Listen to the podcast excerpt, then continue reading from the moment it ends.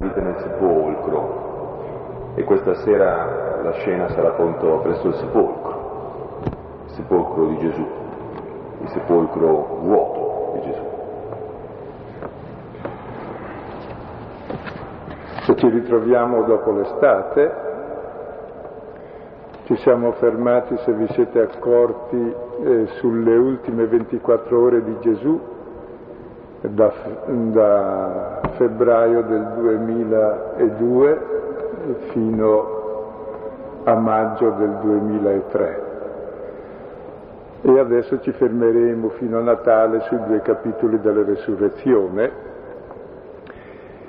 e dopo averlo visto in croce, trafitto, dove tutto è compiuto, ecco, l'abbiamo, l'abbiamo deposto nel sepolcro, abbiamo visto che in Giovanni il sepolcro è inteso come la stanza nuziale dove la madre terra accoglie lo sposo e da dove poi germina l'umanità nuova, proprio dal santo sepolcro, dal grembo della terra, che accoglie il verbo di Dio che entra negli inferi. Poi ci siamo fermati sulla considerazione della resurrezione dei corpi in generale l'ultima volta e adesso entreremo nel Vangelo di Giovanni per vedere come lui parla della resurrezione. Faccio una breve sintesi. Ecco, mentre nei racconti della vita di Gesù tutti i Vangeli sono abbastanza concordi e anche Giovanni si riesce in qualche modo a concordare con gli altri, nella resurrezione i Vangeli sono molto diversi tra di loro, nei racconti. È come a dire proprio che ognuno deve fare un'esperienza di resurrezione.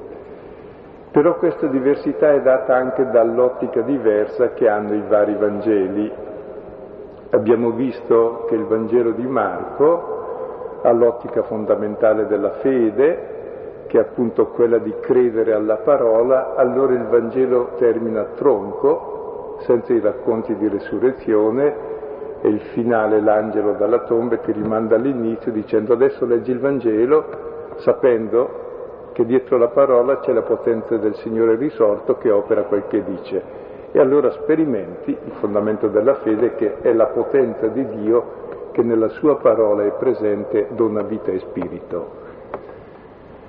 Poi Matteo, che suppone questo, evidentemente, se no non sarebbe cristiano, tiene presente in modo particolare l'aspetto comunitario. Il Signore risorto lo incontri nel tuo rapporto con i fratelli, diventando fratello tu diventi figlio, risorgi e nasci a vita nuova. Quindi l'aspetto del Vangelo di Matteo è soprattutto comunitario, dove nel perdono e nella comunità c'è l'esperienza di resurrezione. Il passaggio dalla morte alla vita è amare i fratelli. Luca a sua volta, che è molto preoccupato di tutto il mondo, non solo della comunità cristiana, come anche gli altri Vangeli, ma lui in modo particolare, allora fa incontrare il risorto proprio nella missione verso i fratelli. Tu, diventando fratello, andando verso l'ultimo degli uomini, incontri Dio che si è fatto ultimo di tutti. E Giovanni ha una sua ottica che evidentemente abbraccia tutte queste e la vedremo questa sera, l'inizio. E l'ottica particolare di Giovanni è che lui sa di essere l'ultimo testimone oculare della risurrezione. E era il più giovane tra gli apostoli, probabilmente, è vissuto molto a lungo, sa che tutti gli altri sono scomparsi e allora elabora particolarmente il passaggio eh, dalla fede di chi ha visto a chi senza averlo visto crede alla sua parola. Quindi elabora molto questo tipo di, eh, di esperienza, cioè vuole passare dall'esperienza dei primi alla nostra, che lo incontriamo nella parola. Quindi come teologia per sé è molto simile a Marco. E in concreto abbiamo due capitoli sulla resurrezione, quindi è il Vangelo più lungo sulla resurrezione. Il primo capitolo è, del, è della stessa penna dell'autore del Vangelo e narra vari incontri. Il capitolo invece secondo, il ventunesimo, è del redattore che racconta come Luca c'ha gli atti degli apostoli dopo i Vangeli, per mostrare come gli apostoli fanno e dicono ciò che Gesù ha fatto e detto nella sua vita, così nel capitolo ventunesimo di Giovanni vediamo gli apostoli in missione che fanno come Cristo. Ci fermeremo prima sul capitolo 20. E il capitolo 20 ci presenta due esperienze personali di resurrezione. La prima quella di Giovanni che crede senza aver visto, poi quella della Maddalena che abbraccia il Signore, poi ci si presenta due esperienze comunitarie, quella dei, dei discepoli riuniti nel cenacolo, la stessa sera di Pasqua, e un'altra ancora dove ci sono tutti i discepoli più Tommaso che non c'era. E il racconto di Tommaso serve per passare a noi che non, ci, non c'eravamo allora e per mostrare come appunto la stessa esperienza che hanno fatto i primi la facciamo anche noi. Detto questo, un'altra cosa poi leggiamo il testo. Oltre alle differenze nei Vangeli ci sono elementi comuni costanti. Il primo sul quale oggi ci fermeremo particolarmente è che il sepolcro è vuoto. Si può andare ancora oggi al Santo Sepolcro, cosa vedi? Niente perché se si vedesse qualcosa vorrebbe dire che non è vera la risurrezione. Quindi il problema di un'assenza, l'unica assenza indebita perché sappiamo che si nasce per caso, si vive non si sa come, non si sa quanto, si è sicuri che si torna al sepolcro e lì si rimane. E lui non è lì, quindi il sepolcro vuoto infrange l'unica certezza che ha l'uomo, l'unico ricordo. Tra l'altro la parola ricordo e sepolcro, né meglio né memoria è la stessa, è anche morte come radice. Praticamente è infranta la memoria di morte che ha l'uomo e ci fermeremo su questo. E poi dopo si rileverà nel testo che vediamo l'altro aspetto del discepolo amato, cioè come si fa a fare l'esperienza della resurrezione. Non basta che il sepolcro sia vuoto, è necessario, se no non è vera la resurrezione, ma come faccio a incontrare il risorto? E allora c'è il cammino per incontrarlo. E tra l'altro il segno dell'incontro col risorto è una cosa semplicissima. L'avevo già detto tre mesi fa, eh, quel che diceva Nietzsche, che non è vero che Cristo è risorto se no i cristiani avrebbero un'altra faccia. Cioè l'incontro col risorto vuol dire risorgere. Cioè se ti incontri con la luce c'hai luce, se ti incontri col fuoco bruci, se ti incontri con l'acqua sei bagnato perlomeno. Così l'incontro col risorto ti fa risorgere alla sua vita, cioè è il dono dello Spirito. Quindi il vero problema non è tanto se Cristo è risorto, è chiaro che deve essere risorto se no è vero nulla, ma l'esperienza e l'incontro che tu fai con Lui attraverso la sua parola. Ed è quanto appunto l'Evangelista vuol fare anche a noi, vuol fare compiere anche a noi questa esperienza. Leggiamo il testo, siamo al capitolo ventesimo, leggeremo i primi dieci versetti.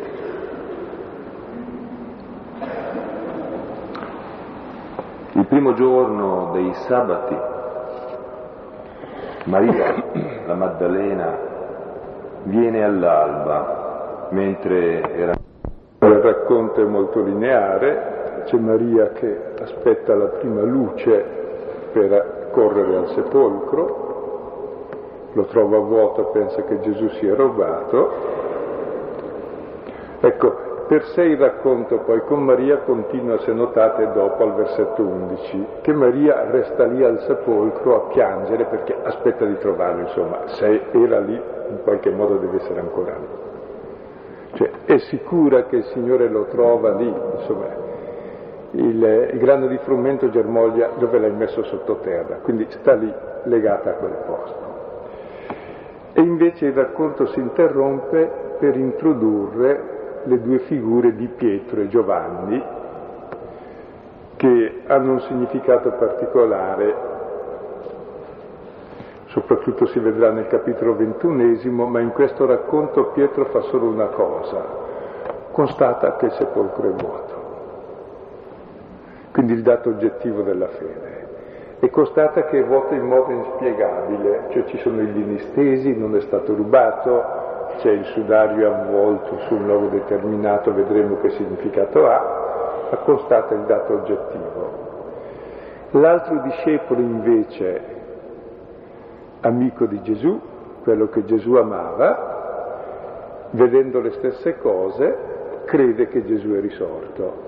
Quindi si sottolinea il fatto che non basta l'elemento oggettivo, che il sepolcro sia vuoto, che è sicuro che non è stato rubato, quindi che spiegazione c'è?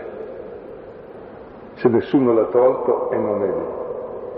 Ecco, ci vuole l'amore per capire la risurrezione, cioè se ami una persona la capisci e sperimenti chi è lei.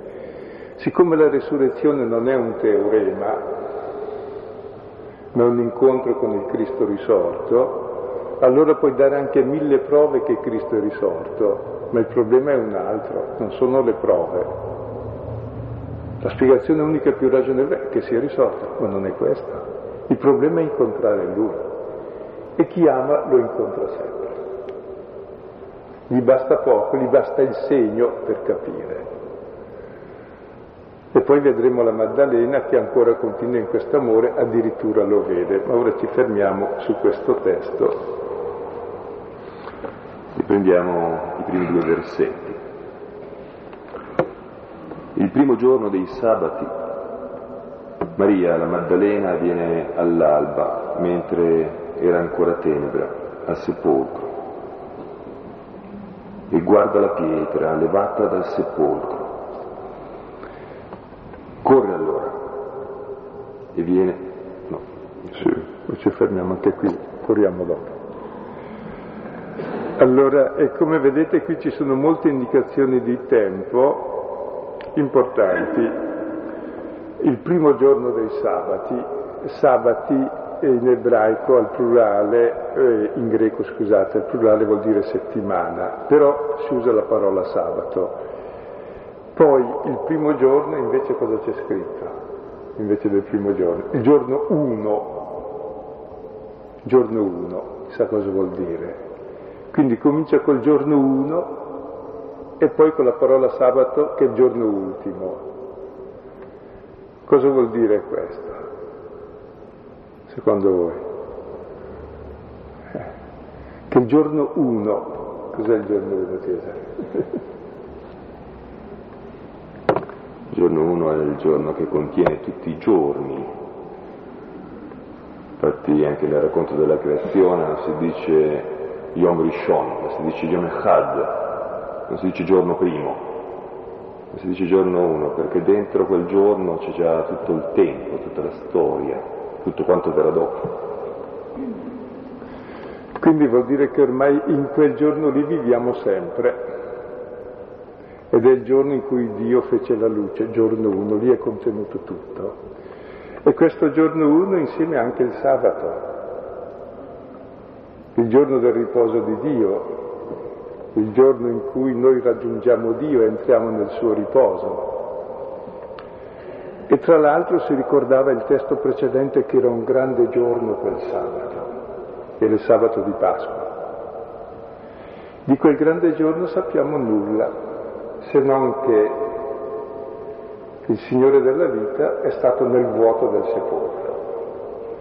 E dicendo nulla di quel giorno dice tante cose, dice che il giorno uno, principio di tutto, il giorno ultimo, l'arrivo di tutto, e la Pasqua, la liberazione di tutto, e poi lo stesso termine richiama anche la Pentecoste per un'altra allusione in Giovanni, il dono dello Spirito, avviene in che cosa? Nel fatto che il verbo creatore entra nell'abisso della terra, entra nell'inferno. La luce entra nelle tenebre. E ormai non c'è più luogo che sia lontano da Dio. Dio è unito ormai a tutta la creazione e tutta la creazione vive in Dio. Quindi vedete con semplici indicazioni di tempo quante cose vuol dire l'Evangelista. Che noi ormai viviamo sempre in questa luce, nell'unione tra uomo e Dio che si è compiuta nel fatto che Dio è entrato nel sepolcro dell'uomo. E il sepolcro l'aveva descritto proprio come la stanza nuziale, con cento libbre di profumo, con lenzuola di lino che vedremo sono eh, molto presenti in questo testo. E cosa ha fatto in quel giorno vuoto il Signore? Sarà quello che scoprono Pietro e Giovanni. Ha preparato il letto nel sepolcro, i lenzuoli sono stesi. E siccome in quel letto c'entreremo tutti, allora vuol dire che il nostro giorno ultimo sarà il giorno uno, sarà il congiungimento col nostro principio, sarà la comunione piena con Dio e quindi la morte è vinta anche per noi. Quindi vuol dire molte cose questo piccolo eh, inizio, il giorno uno dei sabati. E Maria Maddalena, Maria Maddalena è stata ai piedi della croce con l'altra Maria e con Maria Madre di Gesù. Ecco, la ritroviamo nel giardino, all'aurora del giorno nuovo, del primo giorno dopo il sabato, dell'inizio della creazione. E l'alba, quando ancora era tenebra, si dice, ma ah, scusa, c'è luce o c'è tenebra? Ecco, all'alba c'è già la prima luce, il cielo già comincia a schiarirsi, però non appare ancora il sole e la terra ancora nelle tenebre. E allora questo momento indica lo stato d'animo di Maria Maddalena che già vede luce perché ama il Signore e lo cerca, e questa è già luce. Però fino a quando non incontro quello che amo e cerco, c'è tenebra in me, c'è pianto. Quindi questa luce, quando c'era ancora tenebra, rappresenta la Maddalena e la nostra situazione che cerchiamo il Signore e fino a quando non lo troviamo siamo ancora nella tenebra. Viene al sepolcro. Se notate in questo racconto il sepolcro esce sette volte, in modo ossessivo, sepolcro, sepolcro. Ecco, in greco è mnemeion, è quella parola che si preferisce sempre eliminare.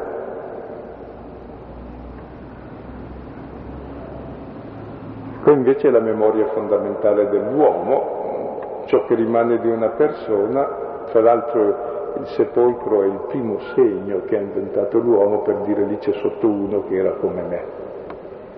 C'è sotto un soma, da cui il sema, che era il mucchio che c'era sopra, che indicava lì la presenza di uno. Il primo segno trovato.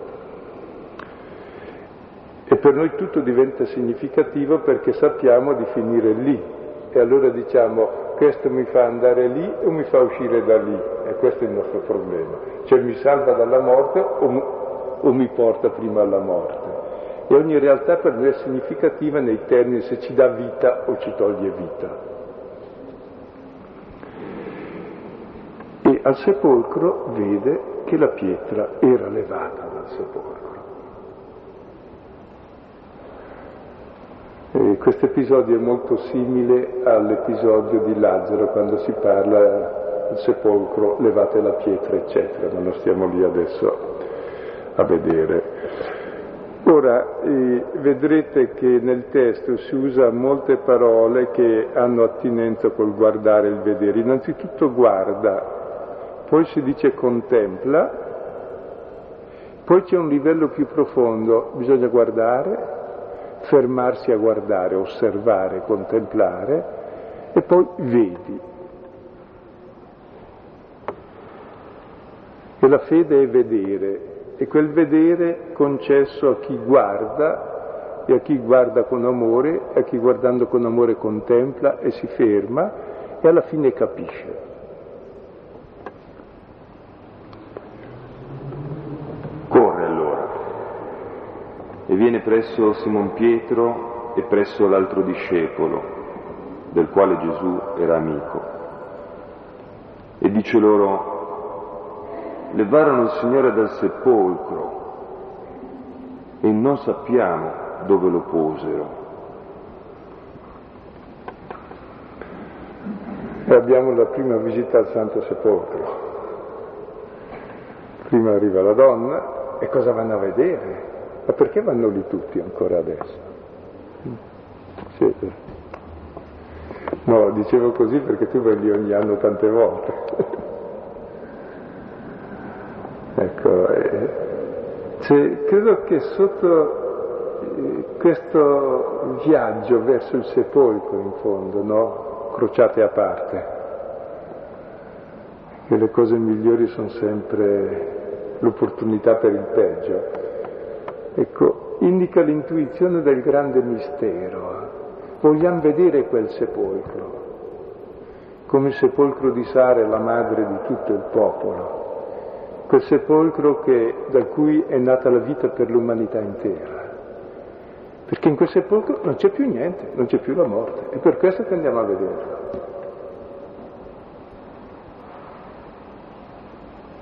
E, perché se no un altro sepolcro non è bene entrarci a vederlo, se non per depredare, eventualmente si fa il tombarolo, ma lì si va e si entra. E questo amore per il sepolcro credo è qualcosa di molto profondo per il credente, perché ha intuito che lì è la vittoria sulla morte, lì è entrato colui che ci ha amato di amore estremo e lì dove tutti andiamo, perché tutti andiamo, è ormai preparato il letto nuziale, quei profumi, lenzuola di lino, cioè è già vinta la morte. Cioè vuol dire che la morte non è un male, il male è il nostro modo di intendere la morte.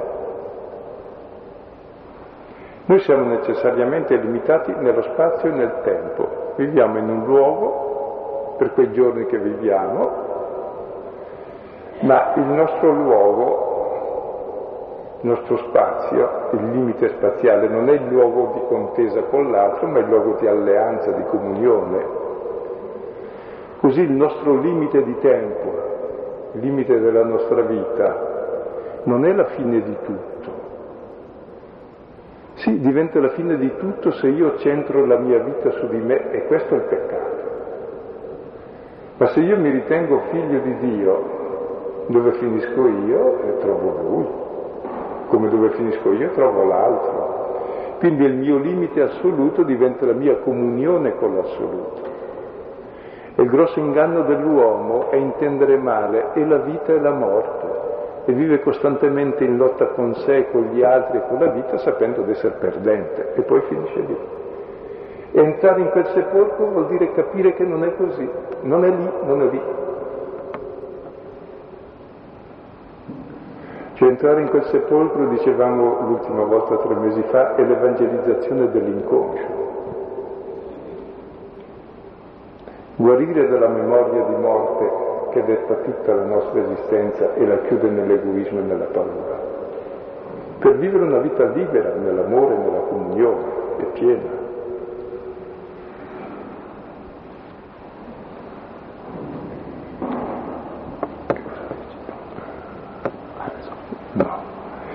Allora entrano in scena Simon Pietro, e lui non vuol dirci quelle cose che sai, ma ce lo dirà.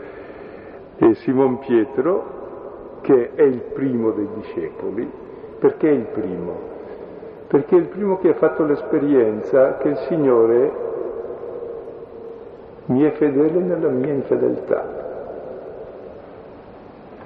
E quindi è il primo che ha capito ciò che ci fa discepoli, non l'essere bravi, non l'essere buoni, non l'essere perfetti, ma è l'amore gratuito del Signore per me, la sua fedeltà a me che sono infedele.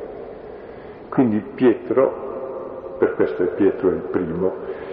Poi c'è l'altro discepolo che invece ha un altro tipo di primato e verrà fuori nell'ultimo capitolo, il discepolo amico di Gesù. Di solito si dice il discepolo che Gesù amava, qui invece è chiamato amico. Ora eh, l'amicizia è amore reciproco.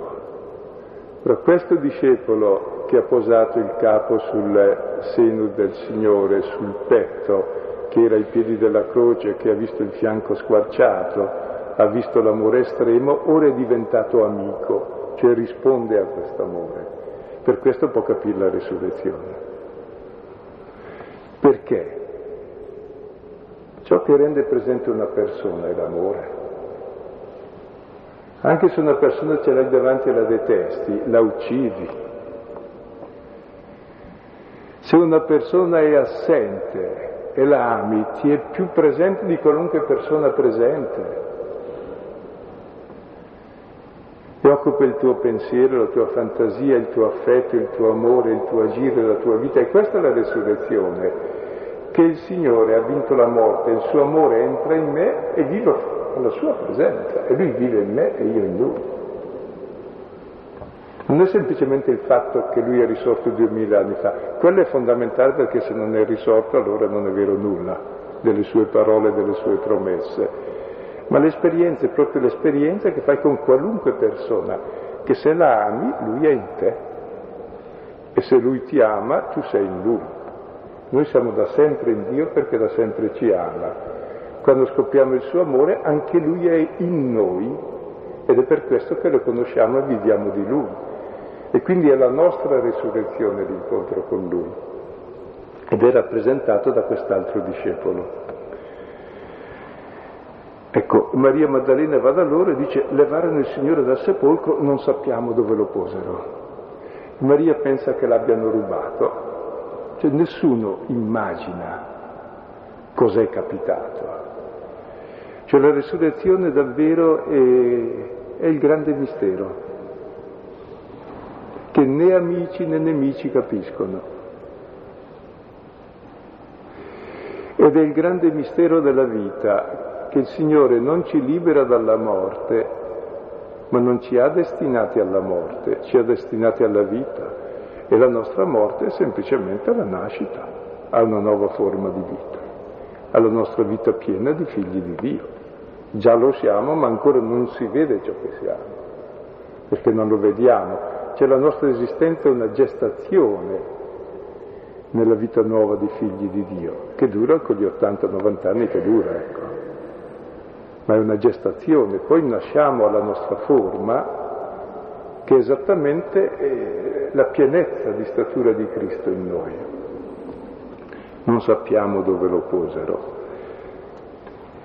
e l'hanno rubato, eppure era lì, e dov'è che è? È interessante perché dal sepolcro vuoto parte ogni ricerca. Tra l'altro ogni ricerca che fa l'uomo nella filosofia e nelle scienze non è altro che evitare il sepolcro, cioè svuotare, vincere la morte. Il principio di ogni sapere umano e di ogni tecnica umana è come vincere in qualche modo la morte quindi è il nostro grande desiderio, però è l'unica certezza che abbiamo.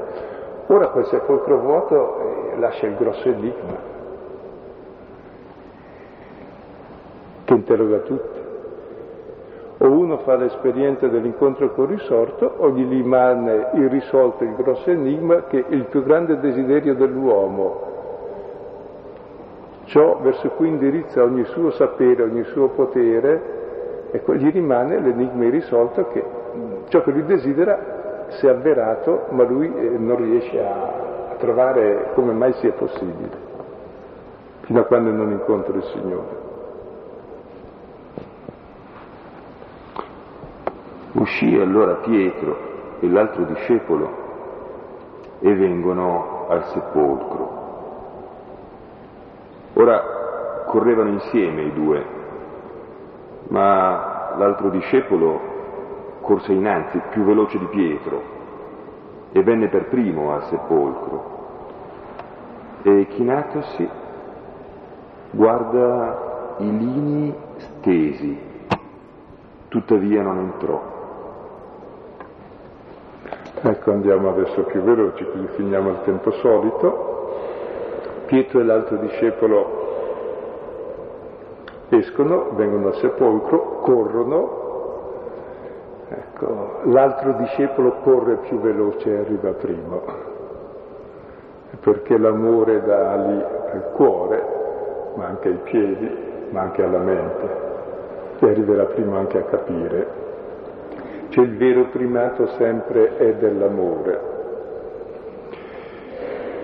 E il segno che lui ama, può sembrare banale, è che non entra e aspetta Pietro. Perché il più grande amore qual è? È aspettare l'altro.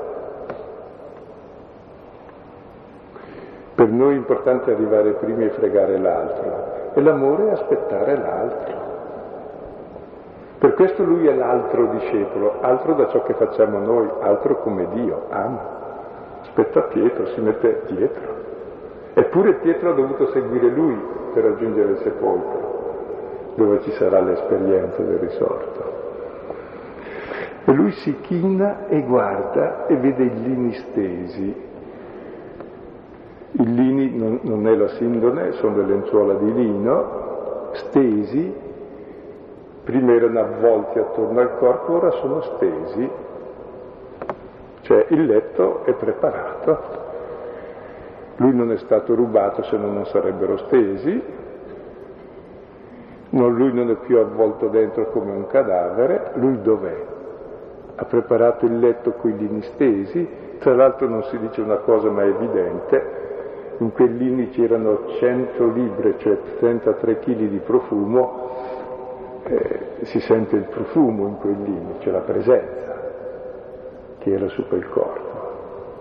Quindi la cosa che vede è che il sepolcro non è più il luogo della morte, ma del profumo della comunione delle nozze. E si ferma fuori. Viene allora anche Simon Pietro, seguendo lui, ed entrò nel sepolcro e contempla i lini stesi e il sudario che era sulla sua testa, non con i lini, ma separato, avvolto in un determinato luogo. Ecco, Pietro arriva seguendo lui, come entrò nel processo seguendo ancora l'altro discepolo, è l'amore che va seguito per incontrare il Signore e anche lui entra nel sepolcro. Vedete quanto è importante questo sepolcro e anche entrare e vedere cosa c'è dentro. Ci sono i lini stesi. Cosa trovi nel sepolcro? Non il cadavere, non la puzza, non un corpo morto, avvolto, ma ci sono queste lenzuola di lino stese, pronte, preparate, col profumo. Lo sposo dov'è? Per quello Ma- Maria resterà lì. E poi si aggiunge il sudario, era sulla testa. Il sudario era uscito anche con Lazzaro, che si dice era avvolto sul suo viso. Qui invece era posto sulla testa come il lembo del mantello di, di uno che dorme, intanto che dorme non guarda la luce così dorme meglio, poi quando si sveglia se lo leva. Ecco, così questo sudario, che era sulla sua testa, non è più con i lini, non fa parte del letto nuziale, ma e a volte chiama il luogo per eccellenza il Tempio. Il sudario è il velo della morte. Ricordate che alla morte di Gesù si scorciò il velo del Tempio. Dio non è più lì, la gloria non sta più nel Tempio, ma sta nel corpo di Gesù. E che Gesù anche aveva detto, distruggete questo Tempio, io lo farò risorgere in tre giorni. Ora il velo, il sudario, che è simbolo della morte, non è più sul suo volto, ma nel luogo determinato. Cioè vuol dire che è finito il Tempio, il santuario, perché il nuovo santuario è lo sposo, è il Messia, è il corpo di Gesù. Quindi si sottolinea apposta che il sudario è lì su un luogo avvolto a parte e non è più sul suo volto suo volto dov'è? È il problema poi de, del testo successivo. Allora entrò dunque anche l'altro discepolo che venne per primo al sepolcro e vide e credette. E quell'altro discepolo entra, colui che era venuto per primo, vide che cosa ha visto? Quel che ha visto Pietro. Ha visto semplicemente che il sepolcro è vuoto, che lui non è stato rubato, se no ci sarebbe tutto arruffato, anzi ha visto i lini stesi il sudario avvolto in un altro luogo a parte. Questi sono i segni che ha visto anche lui come Pietro. Vedendo questi segni lui cosa ha fatto? Ha creduto che il Signore è risorto, senza averlo visto. C'è chi ama, gli basta vedere i segni e in ogni segno incontra l'amore e la persona amata. E ogni gesto per chi capisce l'amore è segno della presenza dell'amato. Lui, lui vide e credette, vide i segni e credette in Gesù risorto. Quindi questa figura dell'altro discepolo serve per sottolineare che l'elemento fondamentale per capire la risurrezione è l'amore, come l'elemento fondamentale per capire una persona è amarla. Così il Signore risorto lo incontri se lo ami, come qualunque persona. Se no non la incontri, se hai davanti ti dà solo fastidio, la elimini. Quindi non basta che il Signore sia risorto, questo è un problema fasullo, perché è chiaro che è risorto, se no sarebbe tutta una gran balla. Il problema è se lo ami. Se lo ami dopo aver visto il suo amore estremo sulla croce, se hai visto questo amore che ha lui verso di te, allora se diventi amico ti interessa cercarlo, ecco, è lì che lo incontri. Quindi non è facendo tante questioni teologiche sulla risurrezione o su Dio che incontri Dio. Dio non è oggetto dell'intelligenza, è un po' più grande, anche una persona intelligente sa che l'intelligenza è poca. La realtà è la persona, supera l'intelligenza, è oggetto di amore e l'amore vuol dire accogliere l'altro. E la risurrezione, che è l'esperienza dell'altro, l'esperienza di Dio, ci può essere chiaro. Dio eh, lo ami, se lo ami c'è, se non lo ami non c'è per te. E vivi nella morte tu però, perché lui è amore e vita. Quindi vedete il ritorno di Maria Maddalena dal sepolcro per mettere in scena Pietro e l'altro discepolo serve per far capire che due sono gli elementi fondamentali per incontrare il risorto, che poi verranno fuori nei testi successivi.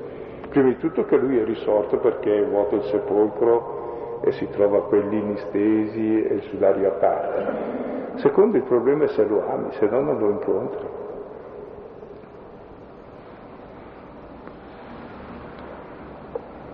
Infatti non avevano ancora capito la scrittura, che bisognava che lui risorgesse dai morti.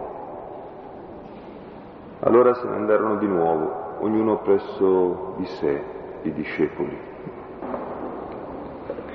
Ecco, queste parole sembrano un po' in contraddizione che le precedenti. Dice, non avevano capito che bisognava che lui risorgesse. Eh, ma allora l'altro discepolo aveva capito che bisognava che risorgesse o no? O dice queste cose solamente degli altri? Dice io ho capito, perché è l'autore che scrive, colui che vide credette è l'autore, ecco, dice io ho capito perché amavo, gli altri non hanno ancora capito le scritture e quindi dice nessuno le ha capite fuori che me. Probabilmente l'interpretazione giusta è questa, però sotto vuol dire un'altra cosa, perché si rivolge al lettore, dice guarda anche tu che capirai la risurrezione e incontrerai il Signore risorto solamente se lo ami e dopo la resurrezione capisci cosa dicono le scritture. Se Cristo non è risorto, tutte le scritture dicono niente. Perché tutto finisce nella morte, ogni promessa di Dio finisce nel nulla. Ed è un ritornello un po' in Giovanni, che tutte le scritture parlano di Gesù, se voi conosceste Mosè conoscereste anche me, dove il punto d'arrivo è la resurrezione di Gesù che rende comprensibile tutto, è la sua resurrezione che toglie il velo a ogni promessa di Dio, lì la vediamo svelata. E colui che ama già in anticipo ha avuto questo dono, però dice guarda anche tu lettore che dopo la risurrezione anche tu adesso hai la chiave per comprendere tutte le scritture alla luce del Gesù risorto, che ti ha amato così e se lo ami anche tu lo capisci e poi ognuno torna presso di sé. Che sembra che non stavano insieme allora Pietro e Giovanni, pur stando insieme non erano insieme. Dovevano essere vicini perché va e, to- e li chiama tutti e due, però si dice che andò presso Pietro e presso l'altro discepolo, cioè va presso tutti e due vuol dire che erano in due luoghi diversi. Difatti chi ama è in un altro luogo rispetto agli altri. Perché uno abita dove ama e sta dove sta il suo cuore. Ed è per questo che quando vede il segno dell'amato subito lo capisce e lo porta. Ecco, un pochino allora vedete nel brano di questa sera il protagonista stranamente è il sepolcro per sé, da visitare. Questo sepolcro dove noi ci aspettiamo un cadavere non è lì. Pensiamo che l'abbiano rubato. No, non è rubato, anzi ci sono lenzuola di lino bianche stese con profumo è l'unico segno di morte che c'era il sudario messo da un'altra parte addirittura sul luogo. E allora chi ama capisce. E anche noi siamo in grado di capire ormai dopo la resurrezione dopo appunto il suo amore rivelato sulla croce, ed entrare adesso, la volta successiva, nel mistero della Maddalena che lo incontra.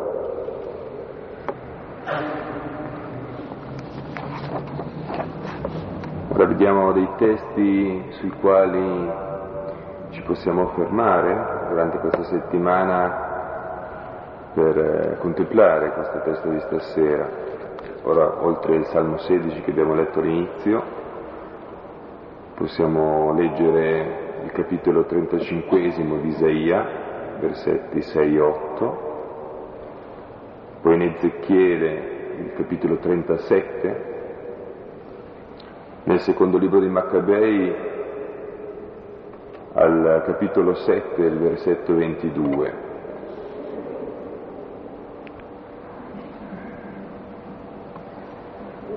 Luca, capitolo ventesimo, versetti 27 e 40, tre testi degli atti degli Apostoli, capitolo secondo, versetti 22 e 36, capitolo 23, versetti 6 11 e capitolo 26, versetti 1-28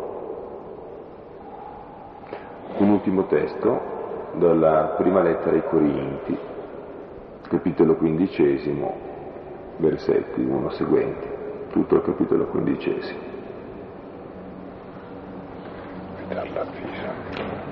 Ecco, so che poi qualcuno assolutamente dopo questa prima fase esce dalla Chiesa, allora vi diamo qualche avviso eh, molto breve su alcune attività eh, per chi volesse incominciare così un percorso di lettura, prima volta, e che si accosta all'Evangelo, non tra due, ma l'altro in quanto diverso,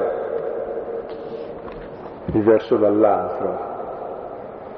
E quindi vuol dire non semplicemente quando sono due c'è l'uno e l'altro, che poi sono uguali, invece no, è proprio chiamato l'altro discepolo perché altro, nel senso di diverso non allos ma eteros, in greco, sì, nel senso lì. che è un altro. E siamo tutti chiamati a diventare altro, cioè come Dio è altro. Ed è altro perché sa quanto il Signore lo ama e quindi gli diventa amico, risponde all'amore con amore, per questo è altro. Pietro non ha ancora capito questo.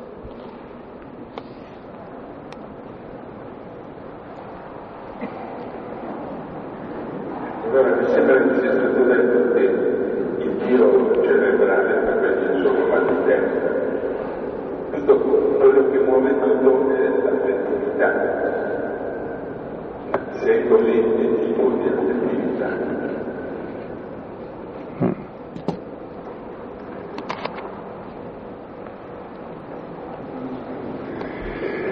E, e si dice in genere che la fede è cieca, invece se notate l'Evangelista ci tiene a dire vide, vide, vide, non è cieca la fede, è vedere, vedere la realtà con la spiegazione più plausibile possibile. E l'unica spiegazione plausibile possibile alla realtà e alla verità è l'amore che capisce il senso della vita. Il resto non capisce il senso della vita e distrugge. Quindi è molto ragionevole la fede, è vedere.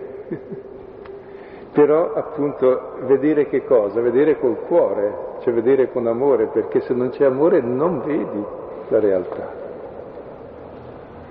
Se non ami una, una, un fiore non lo vedi, magari ci fai uno studio e vedi come sfruttarlo, oppure lo calpesti. O... Per vedere devi amare, è il cuore che vede. E soprattutto anche perché in ogni relazione la vera conoscenza dell'altro è l'amore dell'altro, è l'accettazione dell'altro, se no non lo conosci mentre invece di Dio ci facciamo l'ocupazione intellettuale, ma state tranquilli, non riusciamo neanche a capire un cane con la nostra intelligenza, pensate se comprendiamo un uomo o Dio. Mentre invece puoi voler bene al cane, puoi voler bene un po' di più a un uomo e anche capire che Dio ti vuol bene un po' di più ancora.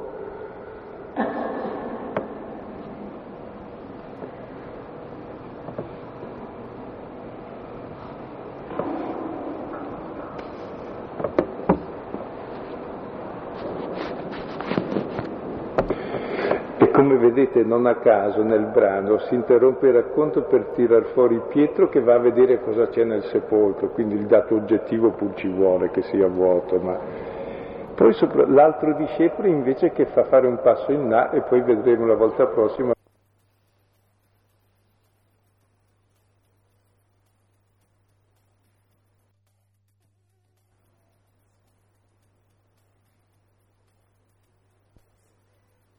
Lena ancora un passo più in là, sulla stessa linea. Io vorrei partire il significato dizionario atomico per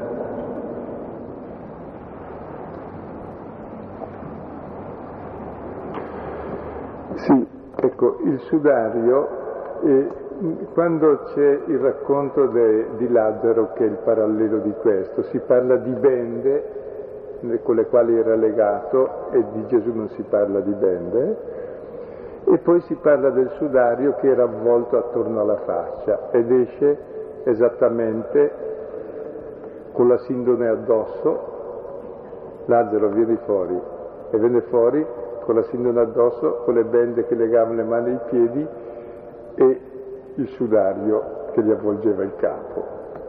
E Gesù disse lasciatelo andare, slegatelo. Con Gesù invece non appare così, le bende non ci sono. La sindone non c'è, ci sono lenzuola di lino con profumi. E il sudario che c'era non era avvolto attorno al capo, era posato sul capo, come il lembo del mantello può essere elevato, e avvolto su un luogo preciso.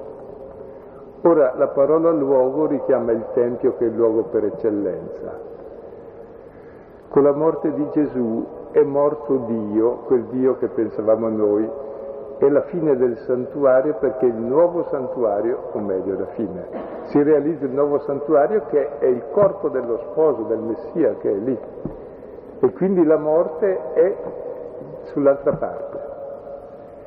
E anche io oso dire sempre che è morto anche un Dio che noi pensavamo Dio, perché solo Lui ce l'ha rivelato chi è Dio. Giovanni lo dice, non io, ma per dire che allora vuol dire che anche la fine di un certo Dio che pure abbiamo sempre immaginato tutti in qualche modo, e invece Dio è veramente qualcosa di più eccezionale, è altro. Per cui non fate più nessuna immagine di Dio e neanche del santuario di Dio, perché l'unico santuario è la sua carne e diventa la tua carne se lo ami perché si adora Dio non qui, non su questo monte, sul Garizzi, e neanche là, ma in spirito e verità. Lo spirito è l'amore, la vita di Dio, e la verità è la verità di figli nel figlio. Diventa il nuovo tempio, il nuovo sorgente di vita.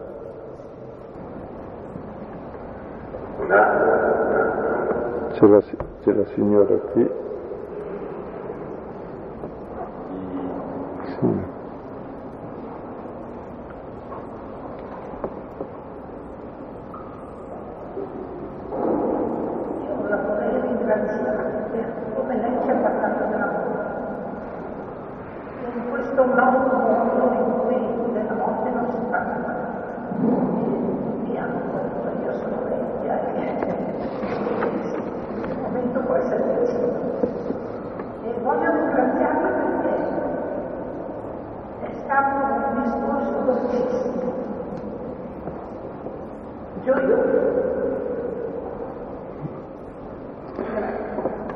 perché noi dimentichiamo un piccolo dettaglio, che la risurrezione è risurrezione dalla morte, se no non è risurrezione. E quindi la morte è veramente finita, ma c'è, ma è finita. E tra l'altro nel, nel testo viene fuori sette volte il sepolcro in poche righe, e poi viene fuori anche dopo. Cioè è importante vedere cosa c'è dentro, non più ciò che noi pensiamo. C'è dentro colui che mi ha amato e ha dato se stesso per me e c'è un amore che ha già vinto la morte, tant'è vero che non è già più lì. E lì però è preparato il letto nuziale, per cui la morte sarà l'incontro quando entro con lo sposo, che non è più lì perché è già nella vita. E lì c'è solo il suo profumo, 33 kg di profumo c'è dentro lì, di questa presenza. E l'incontro sarà poi con la Maddalena che rappresenta la sposa che lo incontra.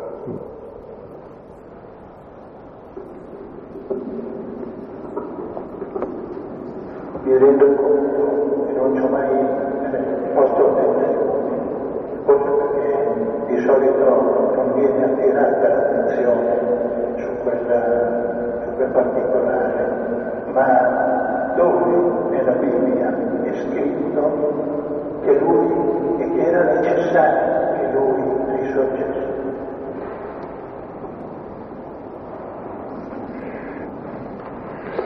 Ecco, la cosa buffa è che anche io non ci ho fatto caso, in genere si dice è necessario che lui morisse. e però eh, Giovanni all'inizio nel Tempio, e quando Gesù compie il primo gesto, al capitolo secondo, distruggete questo tempio, io lo riedificherò in tre giorni. Egli parlava del tempio e del suo corpo. Quando poi fu risuscitato dai morti, i suoi discepoli si ricordarono della parola e credettero alla scrittura e alla sua parola. Quindi fin dall'inizio dell'azione di Gesù, ecco, dalla risurrezione capiscono e la scrittura e la parola di Gesù, proprio dalla risurrezione mentre il bisogna in genere è proprio connesso con la morte, bisogna che figlio dell'uomo eh, venga eh, riprovato dalle scrivi anziani dei suoi sacerdoti, ucciso e dopo tre giorni risorgere. Quindi il bisogna regge anche il risorgere, però qui fa un cortocircuito significativo e richiama l'inizio, la prima azione di Gesù quando entra con la frusta nel Tempio. Bene, ci vediamo la volta prossima eh, col racconto della Maddalena e concludiamo con un Padre nostro.